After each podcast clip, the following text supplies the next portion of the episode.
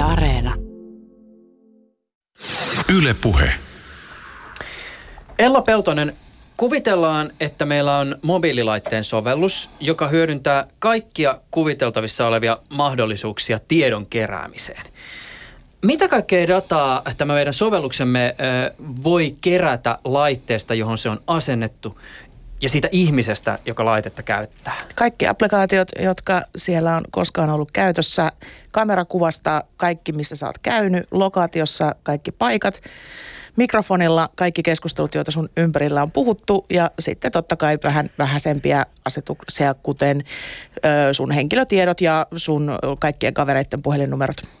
Just näin. Ja mainittiinko me muuten tässä vielä se, että, että tota, tietysti jotkut applikaatiot hamuaa päästä tiedoksi, käsiksi vaikkapa siis SMS-viestien tai puheluiden metatietoihin. Tietysti siitä laitteesta varmaan saa kerättyä kaiken näköistä tietoa. Kyllä, juu. Tota, mites, ku, kuinka paljon käyttäjän on mahdollista ihan oikeasti rajoittaa sovellusten, sovellusten tiedonkerron? No, suurin osa sovelluksista rajoittaa sitä jo ihan itsestään, eli, eli jos lataa suhteellisen luotettavasta verkkopa, tämmöisestä appikaupasta, Google Playsta tai App Storesta jotain, niin kyllä siellä on tietty sisäinen valvonta, että mitä tavallaan oikeuksia, jotka ei liity sen puhelimen ydinfunktionaalisuuteen, siellä ylipäätään voi olla käytössä. Ja tämmöiset suurimmat vakoiluohjelmat poistetaan niin kuin ihan niin kuin hallinnan puolesta, mutta jos netistä lataat satunnaisen appipaketin APK Androidille, jos ei ole mitään valvontaa, niin se, ei siinä ole mitään valvontaa. Mutta mä, mä vielä kysyn tämän näin, jos on esimerkiksi kieltänyt käyttämästä sitä puhelimen paikannusta, sanon sille sovellukselle, että älä käytä sitä lokaatiota ää, tai kerää siitä tietoa, niin tarkoittaako se sitä, että sovellus tai se sovelluksen toisessa päässä oleva tyyppi ei saa lokaatiota, käyttäjän lokaatiota millään selville? Jos se permissi on annettu, että, tai tämä lupa, että lokaatiota ei voi lukea, niin silloin sitä uh, GPS-koordinaattia ei voi lukea. Mutta jos siellä on sallittu esimerkiksi verkkotiedot, niin silloin me saadaan verkko access pointtien numerot, ja sitten jos nämä mappaa johonkin tiettyyn toiseen dataan, niin kyllä me saadaan se yhteys, missä verkossa sä oot ollut. No aivan, eli me voidaan esimerkiksi sillä tavoin, että jos mä oon liittynyt vaikka johonkin wifiin, ja se sovellus ö, kykenee ottamaan dataa siitä, niin sitten se pystyy vaikkapa selvintämään, että, että tämä verkko on täällä. Se vaatii vähän lisätietoa, että missä se wifi sijaitsee, mutta äkkiä nämäkin selvittää. Okei. Okay. No kuinka paljon sovelluskaupasta löytyy sellaisia sovelluksia, jotka kerää meistä tietoa enemmän kuin sovelluksen tai palvelun perusominaisuudet vaatisivat? Tätä ei tiedä kukaan, koska sovelluskaupoissa on miljoonia, miljardeja erilaisia applikaatioita ja kukaan ei pysty niitä kaikkiin valvomaan. Et pahimmat ylilyönnit varmasti saadaan pois, mutta ei, ei, ei kyllä ihan kaikkia. Ja sitten se, että mikä nyt on minkäkin funktionaalisuuden niin kuin määritelmä, että jos sulla on peli, joka näyttää mainoksia ja tarvii siihen verkkoyhteyden, niin se on osa funktionaalisuutta, vaikka käyttäjä nyt niistä mainoksista ei mitenkään hyödy. Ella Peltonen on massiivisten data-aineistojen analyysiin, koneoppimiseen ja kannettavaan sekä mobiiliteknologiaan perehtynyt tutkija, joka tällä hetkellä vaikuttaa Oulun yliopistossa 6G-verkkojen tutkimuksen parissa. Väitöskirjansa Peltonen teki Helsingin yliopistoon ja sen keskiössä oli yli 850 000 mobiilikäyttäjältä kerätty datamassa. No, tänään keskustelu pyörii suurien datamassojen, mobiiliteknologian ja Peltosen tekemän tutkimuksen ympärillä. Tänään on 11. joulukuuta 2018. Ylepuheessa Juuso Pekkinen. Mitä muuten, m- miten sä luulet tai arvioit oma, omalta kohdalta, miten sun ymmärryksesi siitä, miten sovellukset kerää meistä dataa on vaikuttanut siihen, miten sä sun omia älylaitteita käytät? No jaa, mä oon ehkä huono esimerkki tästä, koska kyllähän mä lataan pelejä, jos mä haluan pelata sitä, mutta tota, totta kai pikkasen yrittää katella, että jos on samasta applikaatiosta useita vaihtoehtoja, niin yrittää nyt valitse se, joka suurin piirtein niin kuin mätsää siihen oikeuksiensa puolesta, siihen toiminnallisuuteen. Mutta kyllä täytyy sanoa niin kuin itsekin, että vaikka tekee töitä näiden kanssa, niin on se nyt vähän vaikeaa ja turhauttavaakin välillä, että mä just latasin jonkun sovelluksen, joka pyysi saada, että et, niin ota valokuva tai kuvakaappaus. Mä joo, mä otan tämän yhden kerran ja sitten kun nykyään Androidissa tulee se pop-up, että se voi kesken. Aikaisemmin Androidissa uh, kaikki oikeudet annettiin silloin, kun se asennettiin se appi. Nykyään se kysyy niitä oikeuksia pop myöhemminkin. No mä sanoin, no okei, tämän kerran saat tehdä tämän. Ja sitten se meni tilaan, että se on niin pysyvästi päällä sen jälkeen se oikeus. Eli totta, silloin oli sen jälkeen oikeus mun kuviin, vaikka mä halusin vaan sen yhden kuvan varten. Eli toisin sanoen kyllä minä tiedän, mistä mä saan sen oikeuden takaisin pois päältä sieltä järjestelmäasetuksista. Mutta on se nyt pikku homma, että varsinkin jos joku niin kuin normaali käyttäjä, vaikka olisi kuinka tietoteknisesti pätevä, niin muistaako tai huomaako, että by the way, tämä meni nyt kokonaan päälle tämä mm. oikeus. Se on muuten jännä tässä digitalisoituneessa yhteiskunnassa tulee ainakin itsellä tosi usein vastaan niitä hetkiä, joissa tietyllä tavalla elääkin eri tavalla kuin opettaa. Mm. Siis, siis äh, puhuu jostain jo, joku niin tietyn applikaation tai sovelluksen tai asian riskeistä, esimerkiksi yksityisyyden tai tietoturvan näkökulmasta, mutta sitten huomaa, että jossain vaiheessa tulee tavallaan se, että nyt, mä, nyt tämän yhden kerran itse asiassa tarvitsen mm. tätä toiminnallisuutta tai mun pitää ladata tai applikaatio tai pitää ja pitää, mutta tulee vastaan sellainen tilanne, joka tietyllä tavalla herättää jostain vain tämän kerran hetken ja sitten yhtäkkiä onkin antanut paholaiselle pikkusormen. Sen verran tiukka mä oon, että mulla ei ole mitään luottokorttitietoja puhelimessa. Mä yritän viimeiseen asti välttää sitä, että mä ostasin mitään puhelimen kautta tai käyttäisin mobiilepeitä tai vastaavaa. Et odotan kauhulla, koska mun pankki pistää nuo tunnusluvut pakollisiksi puhelinapplikaatioita, voinko mä saada sen mummolaitteen, josta saa ne luvut sitten erillisestä boksista.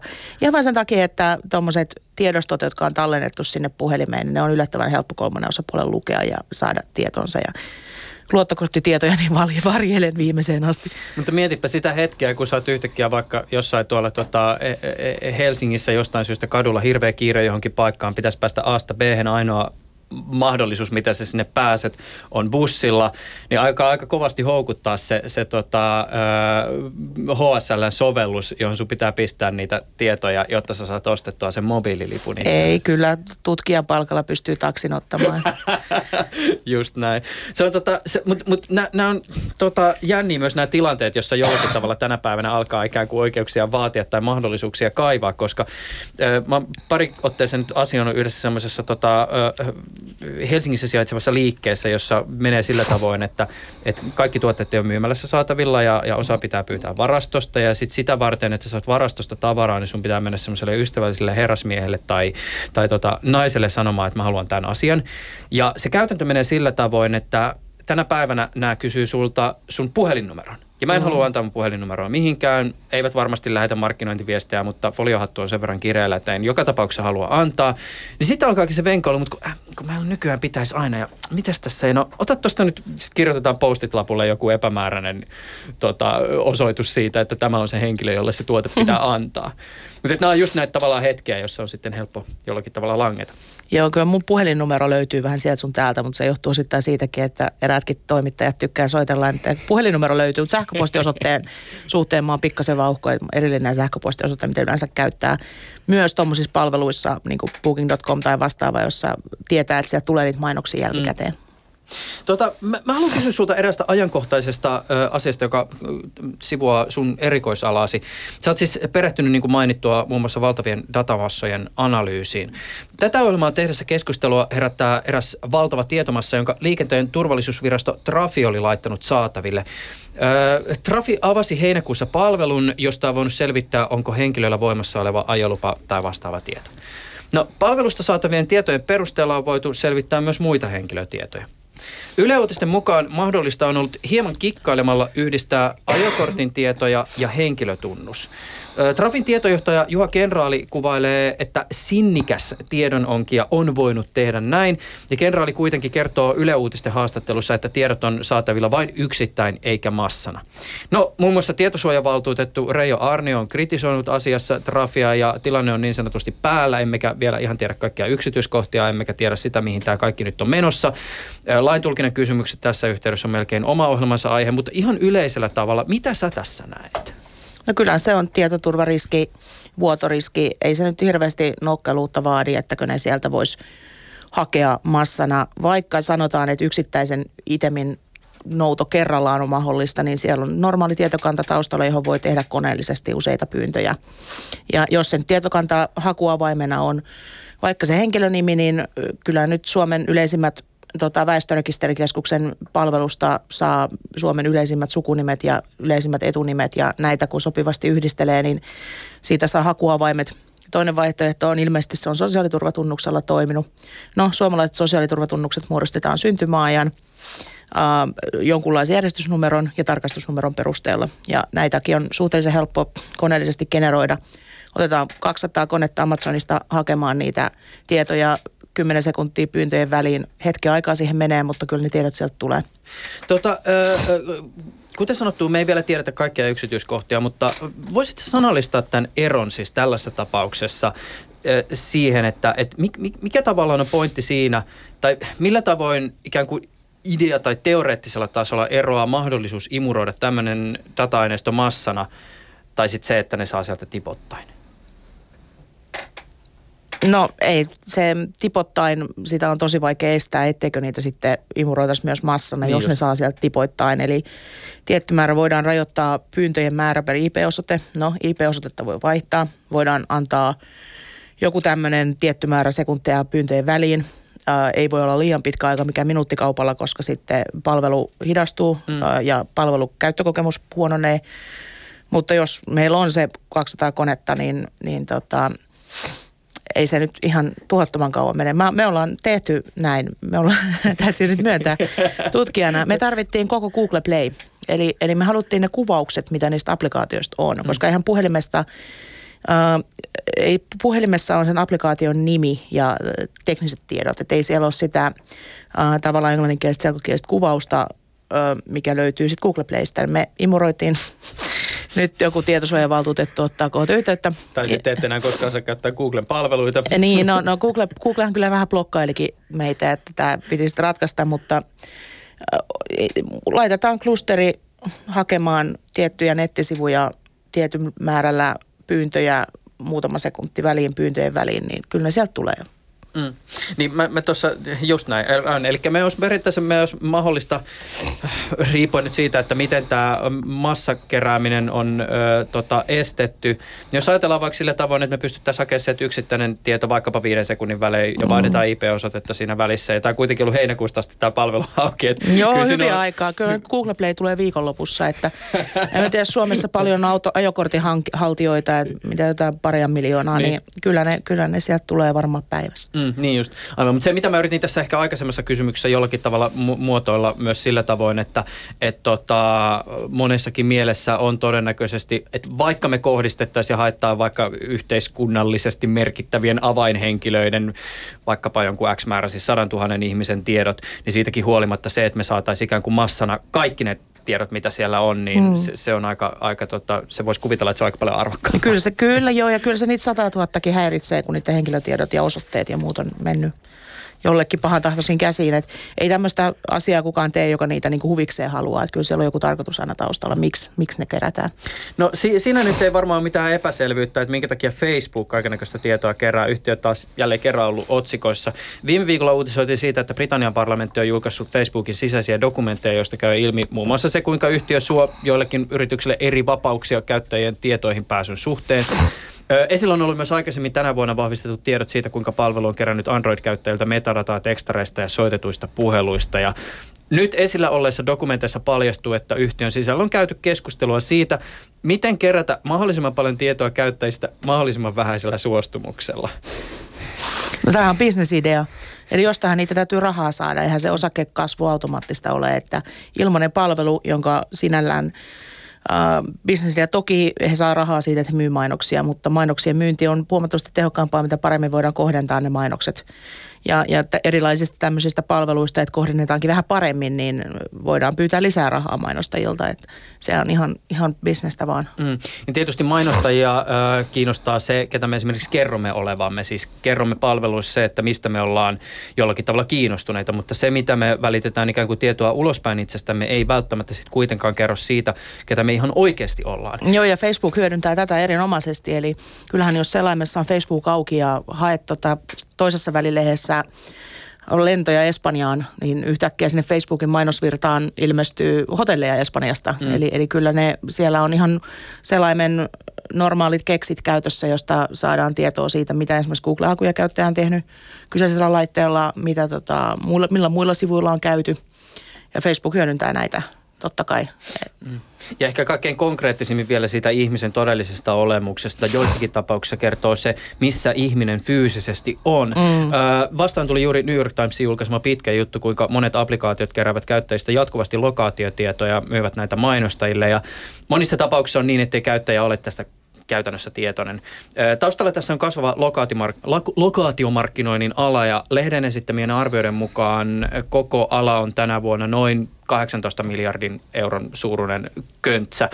Öö, erään New York Timesin esimerkkihenkilön lokaatio oli tallennettu neljän kuukauden aikana noin kerran 20 minuutissa ja esimerkkinä jutussa käytetyt sovellukset saattavat myydä keräämänsä tiedon vaikka 16 eri mainosverkostolle. Öö, ja vaikka tiedot oli anonymisoitu, niin lienee selvää, että mikäli tietoja jostakin henkilöstä on tallennettu 20 minuutin välein, niin ei tarvitse kovin ihmeellistä data-analyytikkoa, että selvitetään, että kuka tämä tyyppi oikein on. Joo, ei. Ja, ja totta kai sitten, jos miettii, että äh, palvelun ostajan tai myyjän näkökulmasta tai markkino, markkinoijan näkökulmasta en suoraan kiinnosta, että juuri Juuso Pekkonen kävi jossakin, vaan Pekkinen, Pekkinen anteeksi. niin tota,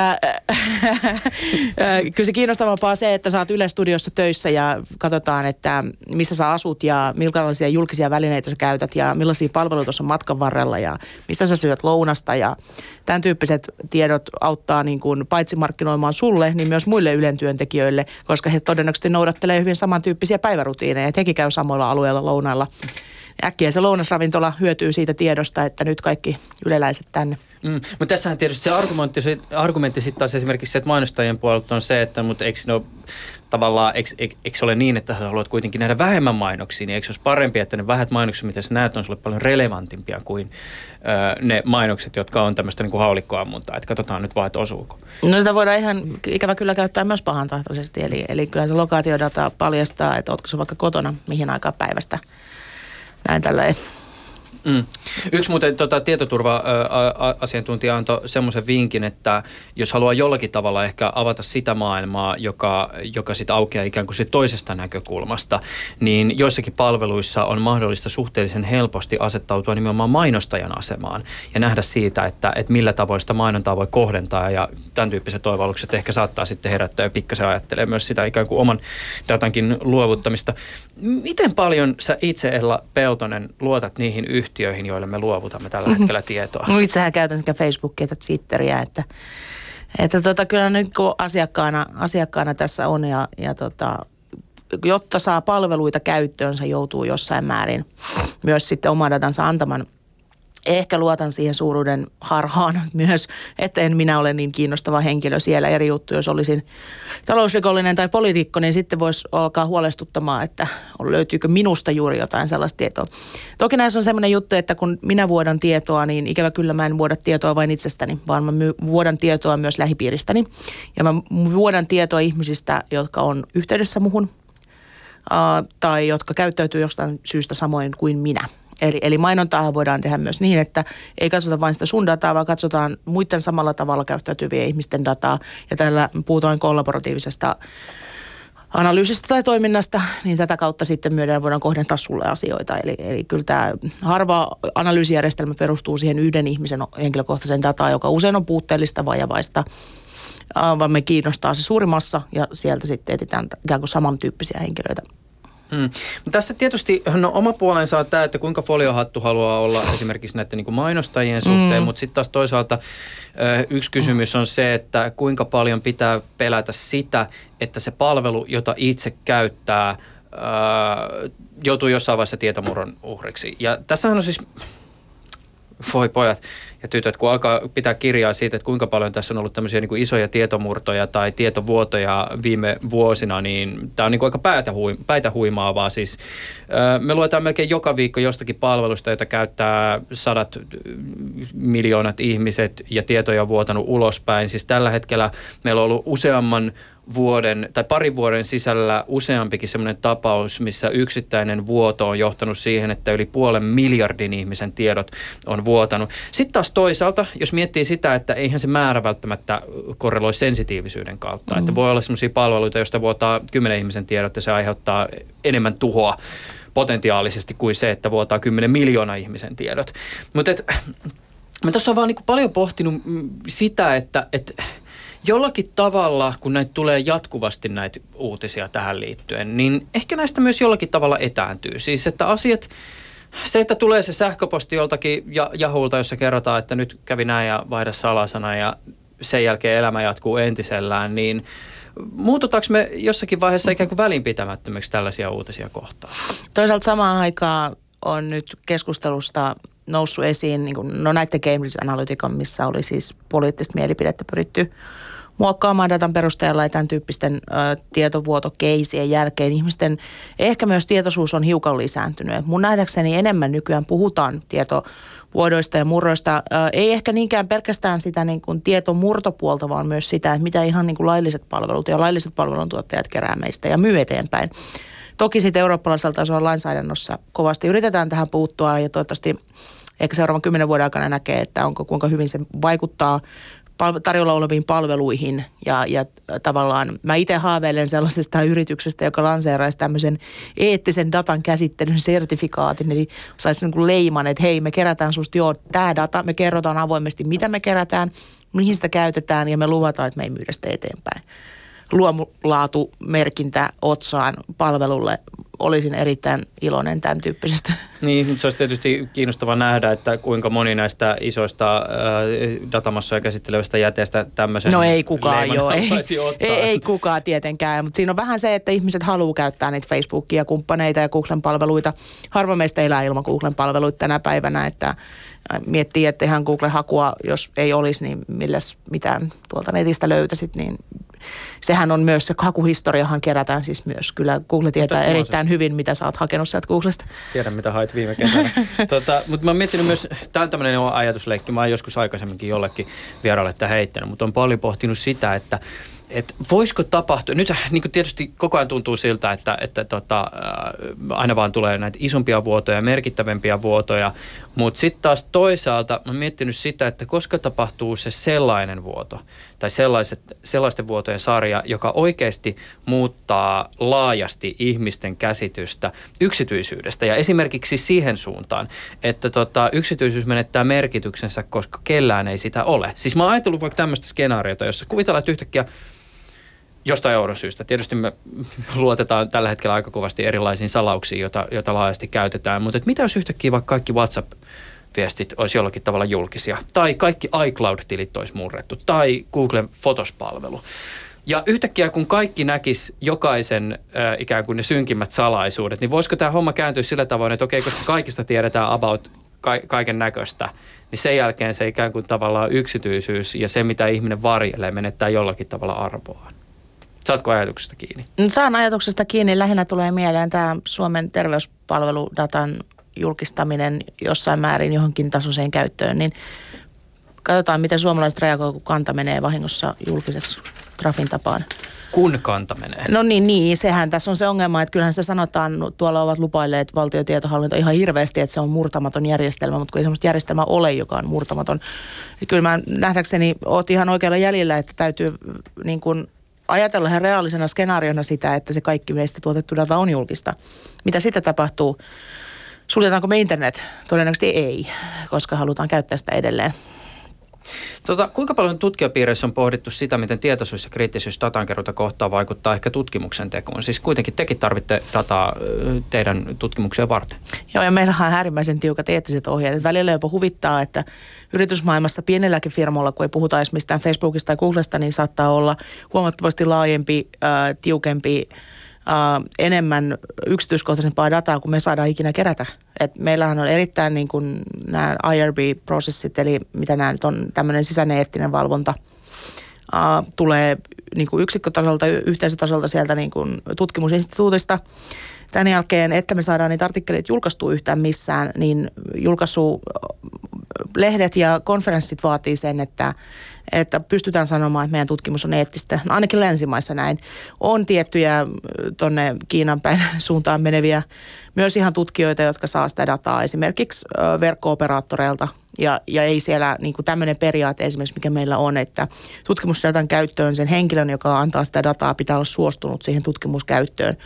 No sitten meillä on joku kiinalainen operaattori antaa kiinalaiselle tutkijalle dataa, niin eihän edes tiedä ne käyttäjät, että heidän datansa on mennyt tämmöiseen – Tämä on myös keskustelu tiedeyhteisössä, että mitä me voidaan hyväksyä ja mitä me vaaditaan itseltämme ja toinen toisiltamme sen datan eettisyyden suhteen. Mutta jos kuvitellaan vaikka tämmöinen tilanne, että, että lähdetään tekemään tutkimusta, jossa vaikka selvitetään sitä, että kuinka paljon ihmiset ovat valmiita luovuttamaan dataa erilaisille palveluntarjoajille. Mm. Ja tämä tutkimus toteutetaan sillä tavoin, että siihen hyödynnetään jotakin sovellusta, joka asennetaan matkapuhelimeen. Niin kyllähän siinä tulee selvästi vääristymä, että ne ihmiset, jotka ovat erittäin tietoisia ja foliohattu on tosi kireellä, niin saattavat ehkä todennäköisemmin tänä päivänä kieltäytyä tämmöisen, tämmöisen tutkimuksen osallistumisesta. Joo, emme voida tehdä tällaista tutkimusta. Siinä tulee ihan niin kuin, siis nimenomaan bias tai vinooma siitä, että se tutkimusotanta ei ole edustava, mutta me ei voida tehdä tällaista tutkimusta samalla tavalla kuin ei niin kuin ihmisten kantasoluja voida tutkia elävillä ihmisillä, koska se ei ole eettisesti oikein. Eli tiettyjä valintoja täytyy tehdä. Miten, mikä Ella Peltonen sut sai alun perin kiinnostumaan teknologiasta? Mikä edelsi sitä, että sä päädyit opiskelemaan tietoa käsittelytiedettä? Tämä on jännä kysymys, koska mä olen aina ollut kiinnostunut matikasta. Tai sanotaan nyt näin, että matematiikka on aina ollut helppoa. Ja sen jälkeen, kun mä lukion jälkeen mietin, että mitä hän ihmettä tässä maailmassa haluaisi tehdä, jostain voisi saada töitä, olisi kiva, että siitä työstä maksettaisiin rahaa, niin ajattelin, että tuo koodaamispuolihan IT-alahan voisi olla sellainen. Helsingin yliopistoon hain, kun olen pääkaupunkiseudulta kotosin ja Helsingin yliopisto oli hyvämaineinen, kova yliopisto sinne. Ja muistaakseni siellä ei ollut pakollista fysiikkaa toisin kuin Aallossa tai silloisella TKKlla. Ratkaiseva tekijä. Joo, fysiikka on vähän tylsempää kuin matikka, kun se on sitä kaavojen pyörittelyä. No sitten... Fuusi, fyysikot puivat ei mitään pahaa, me tarvitaan fysiikkaa tässä maailmassa. me rakennamme teidän kvanttitietokoneet. Kyllä. No sitten menin yliopistolle enemmän ehkä vähän sellainen kokeilemaan, että no millaista tämä homma on ja sinne jäin, että kiinnostuin sitten tekoälystä ja sensorijärjestelmistä. Ehkä ensi koneoppimisesta ja siitä, miten tavallaan saadaan älykkäitä järjestelmiä tehtyä ja sen jälkeen sitten päädyin mutkien kautta sensoripuolelle, tietoliikennepuolelle ja tällä hetkellä teen koneoppimista sensorijärjestelmien päällä. Just näin. Ja sitten vielä tässä, äh, tota, jos katsoo näitä aihesanoja, jotka sun tutkijana liittyy, niin sitten siellä mainitaan myös tämä ubiikkiteknologia, mutta sehän liittyy sitten myös tähän niinku se, sensoripuoleen. Joo, joo. Ubiikkiteknologia yleisesti tarkoittaa niinku kaikkea, äh, niinku kaikkialla läsnä oleva laskenta tai mikä ihme joka paikan tietotekniikka se nyt on suomeksi. Älypuhelimet, jossain määrin kannettavat laitteet, älykodit, älykaupungit, äly, äly jääkaapit, leivänpaahtimet, korut, Niitä on paljon. Onko sulla kamera pakastimessa? Ää, ei ole. En ole ihan varma. Mulla on pesukone, joka juttelee mun puhelimen kanssa. Okei. Okay. Tota, Redditistä löytyy tällainen suosittu kanava tai subi, jonka nimi on Data is Beautiful ja siellä postataan nähtäväksi erilaisia tämmöisiä datan visualisointeja, jotka jollakin tavalla ovat kauniita tai auttavat jäsentämään jotakin ilmiötä. Mä en pyydä nyt antaa esimerkkiä datan visualisoinnista, vaan ehkä jostain semmoista hetkestä, jossa data, data olisi jollakin tavalla puhunut sulle tavalla, joka on ollut tosi merkityksellinen tai vaikuttava tai kaunis. Mä, tämä kauneus on nyt vähän, kuinka kauniita numerot nyt on, matemaatikot voisivat olla eri mieltä taas siitäkin asiasta. Suututan tässä kaikki muut tietealat. Mutta tota, silloin kun mä väitöskirjaa tein, niin mulla oli semmoinen suhteellisen eeppinen ähm, äh, keisi, kun mä yritin selvittää, että mitä noin puhelinlaitteessa olevat niin verkkosignaalivoimakkuudet, siinä on neljä tolppaa, että mikä se on niin kuin numerisena arvona. Ja tätä tietoa ei löytynyt niin kuin, ei niin kuin yhtään mistään. Niin mitä mä tein? Mä rakensin sen mittausalustan ja kiersin meidän Helsingin tuon Kumpulan kampuksen laitosta ympärinsä – Siivoojat katsoi mua aivan hulluna. Keittiöhenkilöstö siinä vaiheessa, kun mä olin kellarissa, katsoi mua aivan hulluna ja mä kävelen siellä. Mä teen vaan tutkimusta. Tarkoitus oli siis, että niitä matalimpia signaaleja ei niin kuin löytynyt mistään liian hyvä verkko. Eli hissikuiluista ja muista vastaavista kellarista, pukuhuoneista, saunasta, tämän tyyppisistä paikoista alkoi löytyä niin kuin heikkoja signaaleja. Ei siis signaalittomia alueita, vaan matalia huonoja. Yhden, yksi palkki. Miten, mut hetkinen, mutta nyt täytyy kyllä kysyä se, että eikö se, jos sulla on neljä palkkiä, niin eikö se ole niin 25 prosenttia? Ei ole. Eikö? Ei. Miten se menee? En mä nyt sitä ulkoa muista. Lukekaa mun paperista, se on siellä. Se on yksi mun viitatuimpia tieteellisiä tuloksia, vaikka mä edes tutkin mitään verkkosignaalia ihan vaan sen takia, että mä kiersin tosiaan selvittämässä Mennään kohti siihen sun väitöskirjaa, mutta tota, siihen liittyen voisi vielä avata sen verran, että sä oot ollut siis vuodesta 2012 tämmöisessä Karat-nimisessä tutkimusryhmässä. Mi- mikä jengi te oikein ootte? Karat on semmoinen projekti, joka alkoi siitä, että Helsingin yliopiston tutkija Emil Lagerspets kävi tuolla Berkeleyssä tutkijavierailulla oman väitöskirjansa aikana. Siellä haluttiin tehdä mobiililaitedataan liittyvää tutkimusta. Jätkät koodas yhden apin. Berkeleyn tota, mediakoneisto teki vähän hommia, saatiin 8500 käyttäjää ja sitten jossain vaiheessa, kun Berkeleystä lähti tyypit firmoihin, niin, niin tota, sehän sitten valuu tuonne Helsingin yliopistoon ja tällä hetkellä se on siellä. Kyllä mäkin sitä dataa vielä käytän tutkimukseen toki, vaikka Miten, tota, että, no tietysti tämä 850 000 yli ää, ei... Se on kuuden vuoden ajalta niin just se kuuden vuoden luku, ajalta, just, just tätä olin sanomassa, että että että se täytyy tietysti ottaa huomioon, mutta on sekin kuitenkin aika paljon. Miten ihmiset, ihmiset saadaan asentaa? No tämä on just se kysymys, mikä mulla niin tutkijat tulee vesikielellä kärkkyä kysymään, että miten te saitte noin paljon ihmisiä. Eh, Sanoisin kyllä, että kyllä se Berkeleyn mainoskoneisto oli sen verran tehokas ja päästiin tiettyihin tekki-uutisiin USAssa ja ympäri maailmaa. Japanissa oltiin, Kiinassa, Suomessa jonkun verran, Saksassa, UKos. Et, et se ihan niin kuin tekki-uutiset ja, ja näin, kyllä se tekee sen niin kuin välittää sitä tietoa, että okei, tällainen on tulossa. Ja, ja siihen aikaan, kun Karat on tosiaan siis energiakäyttö ää, sovellus, eli paitsi että se kerää dataa, niin se myös antaa suosituksia energiakäyttöön liittyen. Ja siihen 2012 ei ollut vielä ihan niin paljon näitä energiasovellu- energiavalvontasovelluksia edes tarjolla, eli se oli niin kuin myös yksi niistä ensimmäisistä, mikä varmasti myös herätti kiinnostusta. Mm. Niin nyt, nyt tällä hetkellähän puhelimista löytyy sisäänrakennettuna aika monesta ää, sellaiset palkit, jotka näyttää, että mikä sitä virtaa suurin piirtein syö. Ja... Joo, niin löytyi siihenkin aikaan uusimmista puhelimista jo mukaan. Me pystytään vertailemaan niihin 850 000 muuhun käyttäjään, niin että onko sun puhelin käyttäytyykö se niin kuin se pitäisi se oli se niin kuin tutkimuksellinen lähtökohta tässä. Just näin. Tuota, sun väitöskirja tarkastettiin siis tämän vuoden alussa helmikuussa ja siitä uutisoitiin monesta paikassa ja muun muassa Yle Uutiset ja Iltasanomat oli tarttunut aiheeseen ja uutisissa oli keskitytty siihen, että tutkimuksissa oli tuotettu tietoa muun muassa matkapuhelimen virran kulutuksesta. Puhuttiin siis tästä applikaatiosta. Äh, sanois mä väärässä, mutta mulla jäi äh, kuitenkin sitten sellainen mielikuva, että tämä ei ehkä ole se ihan koko kuva jos mä oikein ymmärsin, niin tässä tutkimuksessa matka oli määränpään lisäksi aika tärkeässä roolissa. Siis se, että, että miten yli 250 000 mobiililaitteesta on mahdollista kerätä dataa, miten sitä dataa puhdistetaan, miten valtavia tietomassoja ylipäätänsä prosessoidaan ja mi- miten siitä tietolaista kaivetaan jotain merkittävää ulos. Joo, toki mun väitöskirja kirja otsikko Crowdsourced Mobile Data Analytics ei nyt sisällä mitään energiasta, eli energia oli enemmänkin se sovellusalue – Eli käytännössä siihen liittyy tämmöinen oppiva luuppi, eli kun on kerätty dataa, se esikäsitellään, siitä rakennetaan oppivia malleja, lähetetään palautetta käyttäjille tai järjestelmään, joka sitä palautetta hyödyntää.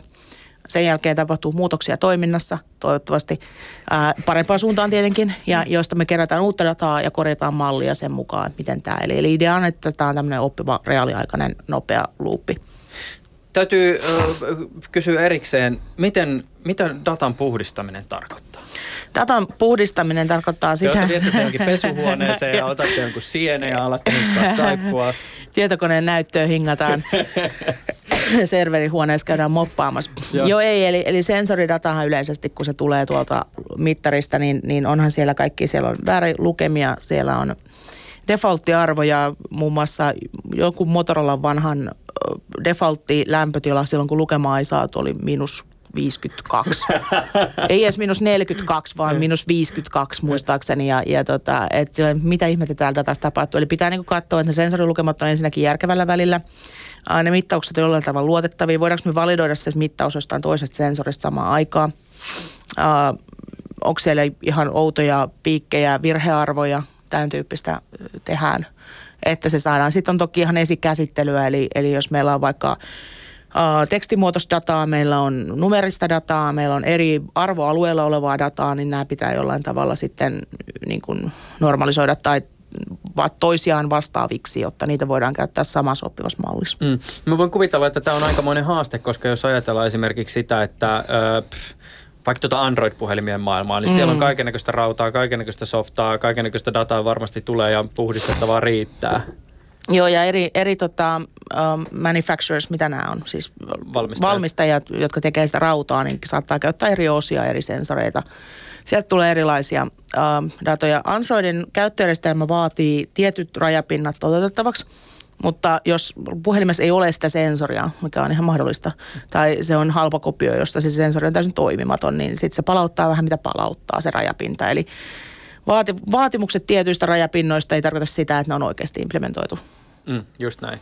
Tota, no, tässä yhteydessä mä palaan nyt taas tähän kysymykseen, josta aikaisemmin hieman puhuttiin, ja sä yleisellä tasolla avasit näitä teidän tutkijoiden käytäntöjä, mutta et, millä tavoin te esimerkiksi tässä projektissa ja tämän Karat-sovelluksen yhteydessä ö, toteutitte sen, että tietoa käsiteltiin niin, että se ei vaarana yksittäisen käyttäjän yksityisyyttä? Me ei kerätä mitään suoraan henkilötietoihin menevää dataa. Me ei tiedetä käyttäjien tarkkaa lokaatiota. Me ei tiedetä käyttäjien uh, niin kuin yksilöiviä tietoja suoraan. Me ei nauhoiteta kenenkään puheluita. Että tämä oli niin kuin se ihan lähtöasetelma. Toinen on totta kai sit se, että no myöhemmin tässä on viimeisen kuuden vuoden aikana opittu tutkimuskirjallisuudesta, että muun muassa ihminen voidaan yksilöidä sillä, että otetaan marketista 500 suosituinta appia ja katsotaan, mitkä niistä henkilö on asentanut. Siitä saadaan fingerprintti mm. ja, ja tämä on niin kuin yksilöivä fingerprintti eli, eli yksilöivä tieto sinällään. Eli okei, me kerättiin tällaista dataa joo, mutta se täytyy enää käyttäytyä vastuullisesti ja ei tota, tietenkään ei julkaista kenenkään henkilön yksittäistä dataa ulospäin. Ja tietenkään sit tutki, niin kun tutkimustuloksissa julkaistaan niin sen tyyppistä, semmoisessa muodossa se tulos, että siitä ei niin ketään yksittäistä henkilöä voi enää, enää löytää. Tämä asia tuli nyt uudestaan esille, niin mä aina jotenkin pitää kysyä sulta, että keksitte siihen mitään logiikkaa taustalla, mutta mä en ole ymmärtänyt sitä, että minkä takia, jos mä lataan jonkun sovelluksen, niin se sovelluksen kehittäjä saa tietoa sen, että mitä muut sovelluksia mä oon ladannut. Mitä merkitystä silloin? Se on hyvä kysymys, mitä merkitystä sillä on. Totta kai, kun... minkä takia se tieto ylipäätänsä niin annetaan ulospäin? No, eihän sitä kohta enää anneta, että iPhone poisti sen tiedon ö, sovelluskehittäjien näkyvistä, näkyvistä kokonaan ja Android tulee poistamaan sen – seuraavissa päivityksissä mm. tai järjestelmäversioissa. Mä en nyt tajunnut että minkä takia se ylipäätänsä pitää siellä olla. No joo, tämä nyt on tämmöistä niin, no, Kyllä se siitä, että totta kai siitä hyötyy. Mainostajat siis. joo, ja sitten tietyn tyyppistä, nyt jos niin kuin, kuvittelee, mitä sovelluskehittäjä voisi, voisi asialle tehdä, niin kyllähän ne sovellukset, nehän jakaa yhteisiä resursseja. Eli ihan resurssihallinnan omaisesti voisi niin kuin kuvitella, että ja resurssit on nyt niin kuin kamera, mikrofoni, sensorit – tämän tyyppiset, niin esimerkiksi jotain se tiettyjen sensoreiden, vaikka kiihtyvyysanturin kutsut on, niitä täytyy hakea aika usein, että siitä tästä on mitään hyötyä niin, niin kyllähän se vaikuttaa, että onko siellä niin kuin kaksi vai kymmenen sovellusta samaaikaisesti hakemassa sitä kiihtyvyysanturia. Ja jos tätä pohtii sitä, että miten paljon esimerkiksi mobiililaitteet luovuttavat dataa kehittäjille, niin tätä kysymystä on ehkä myös jäsennettävä tämän ikään kuin siis äh, rautavalmistajan tai käyttöjärjestelmävalmistajan ja sitten taas toisaalta sovellusten kehittäjien välisen suhteen mm. näkökulmasta. Siis jos sä valmistat semmoisen käyttöjärjestelmän, joka on käyttäjän näkökulmasta äärimmäisen yksityinen, äärimmäisen tietoturvallinen, niin se voi olla myös sen sovelluksen sovelluksen kehittäjän näkökulmasta aivan hirveä helvetti, johon ei kannata alkaa tehdä niitä sovelluksia. Ja sitten kun siellä ei ole sovelluksia, niin kukaan ei halua käyttää sitä ja That's it. No yksi syy, miksi Android on niin suosittu, on selkeästi ollut se, että sinne on hirvittävän helppo kenen tahansa kehittää oikeastaan mitä tahansa. Hmm se antaa. Ottakaa täältä tietoa, mitä haluatte. Hei, äh, tähän, mä voisin palata vielä tähän tiedon anonymisoidin kysymykseen, koska kuten jo tuossa mainitsit, äh, fingerprinting, mikä ikinä muu tekniikka paljastaa aika paljon hyvinkin pienistä tiedonmurusista. Äh, mä mietin vielä sitä, että, että varmaan aika niin tyypillinen esimerkki esimerkiksi tähän tiedon anonymisointiin liittyen on se, että jokin palvelu tai laite kysyy ensimmäisen käyttöauton yhteydessä, että, että voisiko millään lähettää teikäläisen tietoja ihan tällä nimettömänä eteenpäin palvelun palvelun kehittämiseksi, niin kuinka luotettavana tällaista lupausta voidaan niin tyypillisesti pitää? No nythän sitä olisi niin kuin hyvä pitää luotettavana, eletään GDPR-aikakautta, niin sen lupauksen pitäisi pitää, mutta mistä sitä valvot? Mm. Ja sitten kun se data on kerran ladattu johonkin Panamalle, niin sitten se on se Panamalla. Ja niin kuin, tämähän on internetin vanha totuus, että kerran mitä internettiin laitat, niin pysyy internetissä ja sama koskee nyt niitä sovelluksia, että ei se sen erilaisempaa internettiä ole se datan kerääminen sitäkään kautta. Mm. Eli, eli kun, kun siitä kopio jossain on, niin ei sitä kukaan sieltä pois saa. Niin just näin. Mä tota, itse myös törmännyt tämmöiseen juttuun. Mä oon varmaan siitä erikoinen, varmaan maailman ainoa ihminen, joka ihan oikeasti lähettää välillä tota, sovelluskehittäjille sähköpostia siitä, jos jossain sovelluksessa on joku vika. Ja sitten tyypillisesti se ensimmäinen tota, viesti, joka tulee takaisin, on siis, ne muuten vastaa. Se Joo, on mahtavaa. Siis, me, me vastataan mahtavaa. kyllä. Meille on, tulee myös karatiin liittyen palautet. Pyritään vastaan kaikille. Se on, hie, se on muuten tosi ihmeistä, koska tälle, niin kuin, se ensimmäinen ajatus on se, että ei niitä kiinnosta. Miljoona ihmistä kuitenkin itsekin ladannut tämän sovelluksen ja ihan sama kuin täältä joku jantteri lähettää jotain vihasta sähköpostia, että ei toimi ja näin. Mutta joka kerta yleensä tulee vastaus. No, mutta joka tapauksessa siis tämmöisessä yhteydessä ensimmäinen tota, vastausmaili kuuluu jotenkin sillä tavoin, että kiitos, että lähestyit. Voitko, voitko lähettää tämmöisen niin diagnostiikkatiedoston mm. siitä tiedostosta? Ja mä oon joskus käynyt kurkkaamassa, että mitä kaikkea se diagnostiikkatiedosto sitten pitää sisällä. Ja siellä on aika tarkkaa tietoa siitä, että minkälaisella laitteella sitä käytetään, miten sitä sovellusta on käytetty ja missä vaiheessa sitten homma on mennyt pieleen. Ja sitten kun mä mietin sitä, että mä lähetän tämän kuitenkin nyt tämän paketin myös niin esimerkiksi omasta sähköpostiosoitteesta, niin tässä on jo kaksi aika olennaista tietoa. Että tämmöinen laite joka on varmasti niin kuin yksilöitävissä sen datapaketin perusteella, ja se tulee tämän henkilön sähköpostiosoitteesta. Että, et, no, kuinka hyvin tämmöisessä tilanteessa sitten se anonymisointi toteutuu, ja kuinka paljon mä luotan siihen sovelluskehittäjään. Todennäköisesti asiassa. sovelluskehittäjä on se jantteri, joka siellä lähinnä haluaa nähdä, mitä siellä puhelimessa on tapahtunut, koska puhelinkin, niin kuin kaikki tietotekniset laitteet, niin siellä voi niin kuin tietyn asian vaikka kaatumisen takana voi olla niin monia erilaisia syitä. Ja Uh, yllättävän usein esimerkiksi itse labrassa on huomannut, että ylikuumeneminen tai alilääjäähtyminen saattaa aiheuttaa erittäin outoa käyttäytymistä ja me ei niin kuin tiedetä sitä, Uh, se, jos sä lähetät niin vain oman sanallisen kuvauksen ja pari kuvakauppausta sinne kehittäjälle, niin ei näe niin kuin mitä siellä puhelimessa on sisällä tapahtunut, joten se on hirveän hankala sanoa. Ja totta kai niin kuin jos haluat olla folioattu, niin kieltäydy siitä, äläkä lähetä. Et, et, et, tota, todennäköisesti se kehittäjä, yleensä kehittäjäyhteisössä mä kyllä luottaisin niihin tyyppeihin, että jos ne vaivautuu pyytämään sua lähettämään sen, niin todennäköisesti ne haluaa siitä myös hyötyä.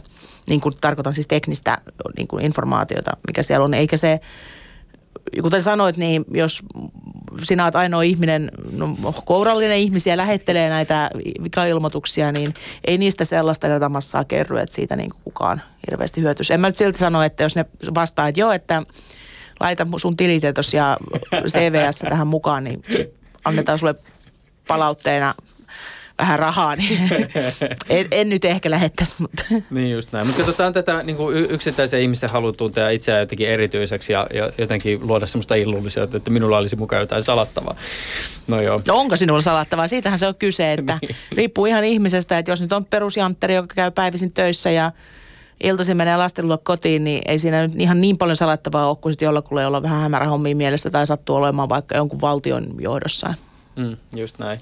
Tota, ö, sä olit viime vuonna mukana tämmöisessä, eikö siis tänä vuonna mukana tämmöisessä tutkimuksessa, jossa tutkittiin sitä, miten ihmiset käyttää mobiililaitteiden sovelluksia. Ja tässä tutkimuksessa twistinä oli se, että te yhdistitte tähän dataan väestötieteellistä tietoa sekä kulttuurisidonnaisia kysymyksiä. Ö, avaa vähän näiden tutkimuskysymyksiä. Tutkimuskysymys oli pitkälti se, että kun meillä nyt oli Karatissa se 850 000 käyttäjää noin 200 eri maasta, että no onko näissä nyt jotain eroa näissä käyttäjissä eri maissa, eli katsottiin niiden sovelluskäyttöä. Anonymisoitiin sen verran, että ei otettu niinku yksittäisiä sovelluksia. Toisaalta se on nyt on se sama, että käytät reittiopasta Suomesta vai jotain Osterin vastaavaa Lontoossa, että se on sama funktionaalisuus siinä on taustalla. Ja otettiin kategoriat. Eli, eli sanotaan, että se on traveli, tämän reittiopas siis yleisesti. Mihin kategoria niin. menee? Tinder? no varmaan joku deittailu. Yes, okei, okay, hyvä. Joo, ja, ja tota, tämän perusteella lähti vertailemaan, vertailemaan eri maita ja sen lisäksi, että vertailtiin suoraan maita toisiinsa, siihen piti vähän vääntää matemaattista mallia väliin, niin sen lisäksi otettiin vielä tämä tämmöinen kulttuuripuolelta uh, Hofstedin mallina tunnettu viiden vai kuuden numeron indikaattori, joka kertoo jotain maasta. Se täytyy sen verran sanoa, että sen verran humanisteja kavereissa, että ne pääsi jo kirkumaan, että ei kuudella numerolla voi koko kulttuuria kuvata. Että joo, ei varmaan voikaan, mutta kun ei ollut parempaa saatavilla. Ja et tietysti olisi kiva tämän tyyppisistä tutkimuksista tehdä enemmän yhteistyötä sitten ton, ton niin kuin antropologian puolen suuntaan ja mm. kulttuuritutkimukseen, ehkä jopa kielitieteen. Vähän tuli palautetta, että niin, että mitäs kun tämä teidän sovellus on tarjolla vain englanniksi, niin eikö tämä nyt vähän vääristä tätä jakauman? Joo, kyllä se varmaan vääristää. Meillä on myös selkeä vääristymä miehiin, että, että tota selkeästi enemmän miehiä datassa kuin naisia. Mm, se on muuten erikoista, koska kyllähän kaikki käyttää puhelimia. Ei, tai mutta kato, kun se on tekninen sovellus, jonka tarkoituksena on parantaa energiakäyttöä, niin tämän naisena paha sanoa, että eikö naiset ole kiinnostuneita akun käytöstä, mutta näin siinä vaikea kyllä näyttää käyvää, että miehiä kiinnostaa enemmän se tekninen maailma. Tämä oli mun mielestä myös kiinnostava tässä, mitä mä just ensimmäisenä aloin, kato heti tälleen humanistina miettiä, että millä tavoin te saatte yhdistettyä tämmöisen niin kuin siis data-aineiston nimenomaan tähän kulttuurisiin kysymyksiin, mutta ymmärtääkseni tässä Hofsteden kulttuurinen ulottuvuuksien teoriassa on jollakin tavalla ajatuksena luoda tämmöisiä parametreja, joilla jollakin tavalla saada, olisi mahdollisuus saada jollakin tavalla ote jostain kulttuurista. Siellä on esimerkiksi tämmöisiä kuin, niin kuin individualismi ja kollektivismi mm. tai sitten äh, muistaakseni ikään kuin tämmöinen niin kuin konservatiivinen taaksepäin tai menneisyyteen katsova ja sitten taas niin kuin tulevaisuuteen kurkottava. Joo, ja, niin ja sitten siellä on tyyppisiä. niinku pitkäjänteisyys, lyhytjänteisyys yleisesti kulttuurissa, kuinka kova hierarkia on. Se hierarkia on ihan kiinnostava mittari, koska kyllähän se nyt näkee, niinku, että, että jos käy vaikka niinku yhtään tekee yhteistyötä muiden maiden ö, niinku työyhteisöjen kanssa, niin jossain määrin näkee, tietyissä paikoissa sitä pomoa kumarretaan ja pokkuroidaan ihan eri tavalla kuin vaikka Suomessa. Et me ollaan kuitenkin aika matala, matala hierarkia täällä Pohjoismaissa. Miten, tota, miten, mitä tässä, miten tämän tutkimuksen valossa voi lähteä analysoimaan sitä, että kuinka paljon sovellusten käyttö eroaa eri kulttuureissa? No sitähän me vähän yritettiin tuossa tehdä. Kyllä Mitä sieltä, eroja, ilmi? kyllä sieltä eroja löytyy. Että nyt keskeisenä, jos katsotaan, niin englanninkieliset maat, USA, Kanada, Australia, jostain syystä Japani ja Korea lähtee näiden kelkkaan on hyvin lähellä.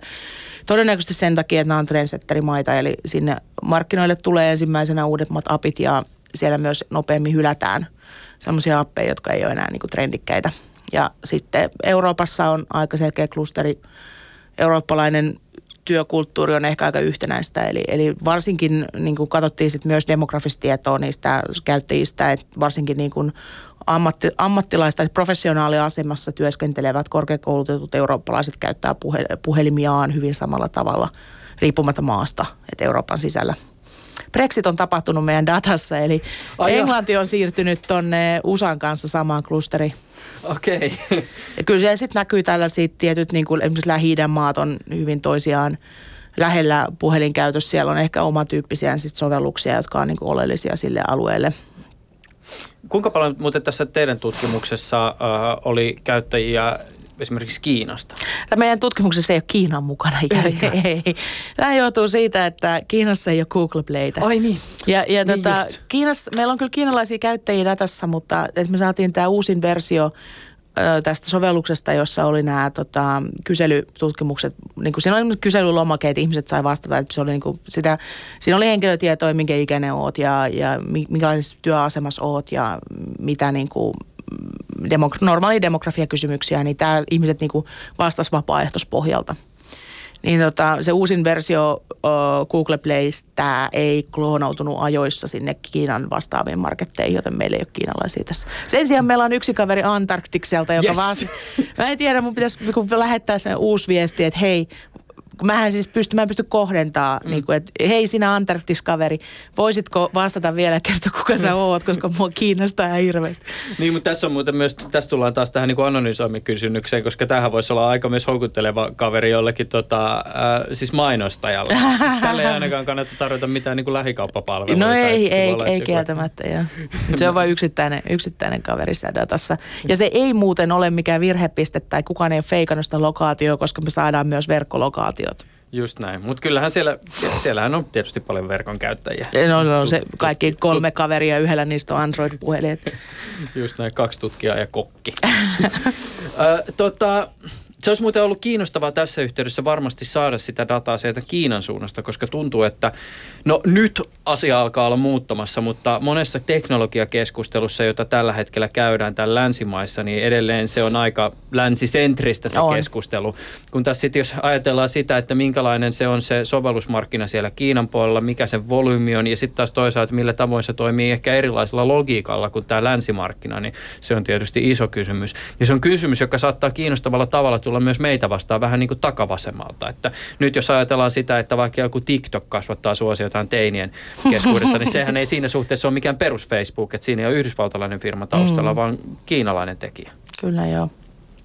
Ja tämä on tietysti myös monessakin mielessä kiinnostava kysymys siis siinä suhteessa, että, että tota, esimerkiksi nämä datan keruun ja käsittelyn käytännöt saattaa olla siellä Kiinan päässä vähän erilaisia kuin täällä länsimaissa. Kyllähän ne on, koska siellä kuitenkin lähtökohtaisesti valtio tietää kaiken kaikista ja teleoperaattorit tietää kaiken kaikesta, että kun sitä valvontaa ei samalla tavalla ole kuin Euroopassa, niin mielellään siinä Euroopassa, koska ei se valvonta nyt kovin hyvä, hyvä USAssakaan ole. Siis valvonta sen suhteen, mihin sitä dataa kerätään, kenelle sitä luovutetaan, mitä siitä niin kuin tuotetaan. Mm.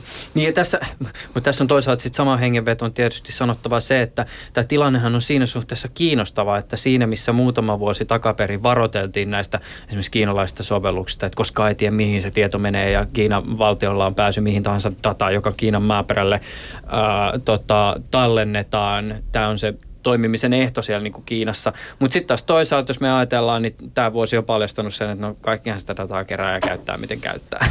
Niin, ja kyllä USAssakin valtio on kiinnostunut eri firmojen datoista, että niin, niin. kyllä sielläkin oikeusprosessi, jolla se data saadaan irti. Niin, just näin. Miten muuten, tota, oot ollut tekemisissä omanalaisen tutkijoiden kanssa, jotka tulee vaikkapa sieltä Kiinasta? Totta kai, olen kyllä. On, onko, on, onko tuota, kulttuurieroja ollut havaittavissa? No kulttuuriero on lähinnä siinä, että siellä ne eettiset kysymykset ei ehkä paina yhtä paljon, mutta to, toki sit tarkoitan siis datan keräämiseen liittyen, että totta, toki tieteen tekemisen eettiset kysymykset nyt on aika maailmanlaajuisia yhteisiä. Mm. Pyritään hyvään, mutta pyrkimykset eivät ole aina ihan yhtä onnistuneita, sanotaan niin. näin. Toki joissakin tämmöisissä ääriesimerkkeissä tietysti myös kansainvälinen tutkijayhteisö näyttää voimansa ja tästä nyt saatiin kiinnostava esimerkki esimerkiksi tässä CRISPR-keississä, missä, missä kiinalaistutkija oli käyttänyt tätä geenisaksiteknologiaa ää, tota, tämmöisen se kaksosten siis geeniperimän muokkaamiseen ja hyvin nopeasti sieltä tuli sitten kansainvälinen tutkijayhteisö, joka sanoi, että tämä ei muuten sitten ole ok. Tämä kaveri ei muistaakseni ollut assosioitunut mihinkään varsinaiseen yliopistoon. Joo, hän oli enemmän tämmöinen freelanceri. Ja kyllä se tota, tiedeyhteisössä on aika kova sisäinen kontrolli, mikä on ok ja mikä on hyväksyttävää ja pyritään siihen, että pelataan yhteisillä pelisäännöillä. Mm. Tällä hetkellä Ella Peltonen, sä toimit siis Oulun yliopistossa ja, ja tota, kun mä kirjoitin tämän ohjelman esittelytekstejä tuonne verkkoon, niin mä tota, pohdiskelin, että kuinka monelta ihmiseltä tulee tämmöinen korjauspyyntö erääseen asiaan. Mä kirjoitin, että sä työskentelet ö, siis 6G-verkkojen tutkimuksen parissa. Siis nimenomaan 6G. Kyllä, minä 5G... työskentelen 6G-verkkojen parissa. 5Gstähän tällä hetkellä nyt kovasti koukkataan, mutta katse on jo tutkijapiirissä sinne seuraavaan ö, verkkoteknologia-sukupolveen. Eli mitä sä niin käytännössä teet ja mi, mi, mitä 6G-teknologiasta tässä vaiheessa tiedetään? No hirveästihän ei vielä tiedetä, että me, ja... just, me just aloitettiin suunnittelemaan, mitä se mahdollisesti on. Eli mitä tulee 5Gn jälkeen on tämä meidän pitkän tähtäimen visio. Ja y, yksi semmoinen on niin data-analytiikan tuominen sinne verkkoon. Eli, eli kun puhutaan nykyinen, tää, ollaan kauhean cloudikeskeisiä, pilvipalvelukeskeisiä, on, on pitkälti uh, se, että se verkon oma infrastruktuuri, eli Edge-verkko, mikä tämä on suomeksi, Edge Computing, Fog Computing. Puhutaan laitteista, jotka on uh, verkossa, eli, eli nämä base stationit, nyt tulee kauheasti mm. vain englantia. Joo, Tolpat tuolla maailmassa. Joo. Kaikenlaiset wifi-laitteet, mitä meillä on, serverit täällä niin kuin huoneistoissa, mitä mm. enemmän tulee älykoteja, meillä on kaikki ne älytelkkarit, nyt kaikki älyjääkaapit. Mm. Niissä on hirveästi laskentakapasiteettia. Mm. Ja toisaalta ne on myös lähellä ihmisiä. Eli mitä enemmän me voidaan tuoda laskentaa pois sieltä pilvestä lähemmäs ihmisiä, voidaan tukea myös sitä tietosuojaa. Eli esimerkiksi jos sun älykoti laskee sulle jotain ja lähettää pelkästään ne tulokset sinne jaettavaksi pilveen, mm. niin se on se raakadata pysyy sulla. Tai niin siis se on siellä sun älykodissa ja sulla on paljon paljon tiukempi kontrolli siihen, mitä sä lähetät ulos. Niin just on. Tästä varmaan konkreettisimpina esimerkkinä voi olla vaikka sillä tavoin, että jos käsitellään vaikka biometristä dataa, joka mm. liittyy siihen, että miltä me näytetään, miltä me kuulostetaan, siis tämän tyyppinen data, niin varmaan monen mielestä jollakin tavalla ehkä on helpottavampi tieto se että se vaikka se mun älypuhelimen las, tekee laskentaa tähän liittyen kuin että se lähettää sille yhdysvaltalaiselle tai kiinalaiselle palvelutarjoajalle, joka siellä sitten käsittelee sitä. Kyllä joo, ja, ja toisaalta sitten voidaan tuottaa myös entistä parempia reaaliaikaisia palveluja, koska se laskenta tapahtuu niin, niin lähellä. Näin. Eli niin kuin transmissio- tai välitysajat pienenee ihan huomattavasti, että toki ne ei ole Euroopassa nettiin pääsee suhteellisen nopeasti, puhutaan muuta alle sekuntien, kahden sekunnin viiveestä, mikä ei ihmisestä tunnu ei, kauhean pahalta. Modemilla. Mutta esimerkiksi kun menee Australiaan, mikä on ihan länsimaa, että ei se ole niinku mikään edes niinku sillä tavalla, luulisi, että siellä hommat toimii, niin kyllä sen huomaa, että yhtä pdf saat niinku oikeasti vähän odotella, koska ollaan siellä toisella puolella palloa. Mm. Mutta niin, 6G, mi- mitä se siis, sä lähdit jo avaamaan tätä ja meikäläinen vei sivupuolelle. No 6G-tarkoituksena on tietysti tukea yhtä, yhtä tota, uh, uudempia, nopeampia palveluja. Esimerkiksi kun me nyt puhutaan kuitenkin big dataa vähän niin kuin gigatavuja, mutta sitten kun mennään sinne tera- tai petaluokkaan, niin ei mm. meidän nykyinen infrastruktuuri riitä sen tukemiseen. Öö, puhutaan tekoälyn lisääntyvästä käytöstä, reaaliaikaisesta koneoppimisesta, tämän tyyppisistä asioista, mitä me voidaan niin kuin, tuoda lisää siihen, mitä se verkko voi tehdä meidän puolesta, että suojellaan yksityisyyttä, toteutetaan tehokkaampia, älykkäämpiä palveluita. 5G toteuttaa joitain näistä asioista, mutta sitten 6G-puolella katsotaan ikään kuin vielä askeleen eteenpäin ja myös esimerkiksi sellaisia energiatuottotapoihin, joita ei vielä ole olemassa. Eli mietitään myös sitä, tällaiset suunnattomat data-analyysimenetelmät ja, ja itseään ajavat autot ja älykodit ja älykaupungit, eihän ne nyt niin kuin, siis ilman sähköä toimi. Et sähkökulutus tulee olemaan asia, joka täytyy myös tutkijoiden ja niin kuin yritysmaailman mm. ja ihmiskunnan ratkaista, eli mistä me saadaan se kaikki energia revittyä. Mm. Ja tämän tyyppiset teemat liittyy vahvasti sinne 6G sitten myös. Eikö muuten jossain messuilla, tämä just esiteltiin, mä en tiedä tuliko sulle vastaan, mutta tämmöinen siis tota, se, se liittyy jollakin tavalla Bluetoothiin ja siinä oli mahdollisuus luoda semmoinen Bluetooth-laite, joka, joka tota, ei tarvitse akkua. Joo mutta se on hyvin pieni ja tekee hyvin vähän asioita. Niin totta kai, mutta et mietin ylipäätänsä, että, että tämän tyyppiset innovaatiot varmaan tähän niin kuin, siis joka puolella olevaan teknologiaan liittyen mm, on aika ilman muuta, ilman muuta. Kyllähän se sähkölasku kasvaa suuremmaksi kuin sallittaisi, niin harmittaa se. Mm. Miten tota, kun tietysti nyt maalikko ja tavan kansalainen kuuntelee tätä hypetystä nimenomaan tämän 5G, tota, tai 5G liittyen, katsotaan nyt milloin se tulee ihan oikeasti saataville 2019-2020, ehkä sen jälkeen optimoidummat sovellukset, mutta tähän hypehän liittyy tämä just tämä ajatus siitä, että tässä palvellaan tämmöistä ikään kuin siis IoT-maailmaa, jossa mm. sitä älyä on joka puolella ja, ja sensorit keskustelee toistensa kanssa ja ympäristö on älykkäämpi. M- miten sä itse tutkijana tavallaan näet tämän hypetyksen taakse? Tai missä määrin tässä niin 5G-kouhkauksessa, missä tätä teknologiaa tällä hetkellä meille myydään, niin kuinka paljon siinä on nimenomaan tätä hypeä ja kuinka paljon sitten todellisuutta? No on siinä aika paljon hypeäkin. On siellä myös todellisuutta taustalla, mutta usein näissä hypepuolella luvataan tavallaan jotain jotain, joka on vasta tulevaisuudessa ja sitten ajatellaan, no koska se nyt tulee ja sitten jos ei se tulekaan ihan sellaisena kuin oltaisiin oltais toivottu ja haluttu, niin kyllä se kaikki tämmöiset teknologiset murrokset, jotka vaatii esimerkiksi infrastruktuurin niin raudan päivittämistä ja muuta vastaavaa, ottaa aikaa. Ja, ja ehkä tota, Suomessa opittiin tästä analogisesta digitaaliseen TVCen siirtymisestä, että ei sitä nyt kannata yössä tehdä, että kukaan ei tykkää. Niin ehkä, ehkä se mennään vähän hitaammalla tahdilla kuin monet ö, hypettäjät sitten antaa ymmärtää. Mm. Mikä on semmoinen tota, 5G-infrastruktuurin mahdollistama asia, mitä itse odotat eniten? Nopeutta ihan palveluihin, että kyllä... Jos se on aina hyvä, kun halutaan nopeampaa. Ja, nopeampaa. Kikanen netti toimii tällä hetkellä, kyllä siitä nettiä kattelee, mutta, mutta olisihan se kiva, jos päättäisi vaikka sinne vähän ylöspäin. Hmm. Missä vaiheessa se 6G tulee ajankohtaiseksi? Mikä se olikaan suurin piirtein? 10-15 vuotta tästä. Joo, right. No, mutta sitä, sitä sietää odotella. Kanssani studiossa on tänään ollut siis Ella Peltonen. Peltonen on massiivisten data-aineistojen analyysiin, koneoppimiseen, kannettavaan sekä mobiiliteknologiaan perehtynyt tutkija, joka tällä hetkellä vaikuttaa siellä Oulun yliopistossa 6G-verkkojen tutkimuksen parissa. Väitöskirjansa Peltonen teki Helsingin yliopistoon ja sen keskiössä oli yli 850 000 mobiilikäyttäjältä kerätty datamassa ja muun muassa tästä asiasta olemme keskustelleet tänään. Ja jos jollakin tavalla saa suunnata sinua, hyvä ihminen, joka tätä kuuntelet, erityisesti radion puolella jonkun datavirran äärelle, ja jos on nyt semmoinen olo, että ootas toi juttu olisi kiva kuunnella vielä uudestaan ja mitä siinä oikein sanottiin, niin tämä keskustelu löytyy myöhemmin tuolta Yle Areenasta. Sen voi käydä sieltä lataamasta ja toki suosittelen itse erityisesti myös noita podcasti-sovelluksia ja niiden käyttöä, koska tämäkin ohjelma löytyy sieltä. Hei Ella Peltonen, kiitokset sulle älyttömästi tästä keskustelusta. Tämä on ollut todella kiehtovaa ja antoisaa. Mahtavaa, että pääsit vieraksi. Kiitos. Ylepuheessa Juuso Pekkinen. Ja jos on jotain kysyttävää, kommentoitavaa, erimielisyyksiä, haluat jotakin ohjelmaan liittyen ajatuksiasi jakaa, niin pistä toki tulemaan allekirjoittaneelle Twitterissä. On siellä nimimerkillä Iuso tai sähköpostilla juuso.pekkinen.yle.fi. Ei muuta kuin ensi kertaan.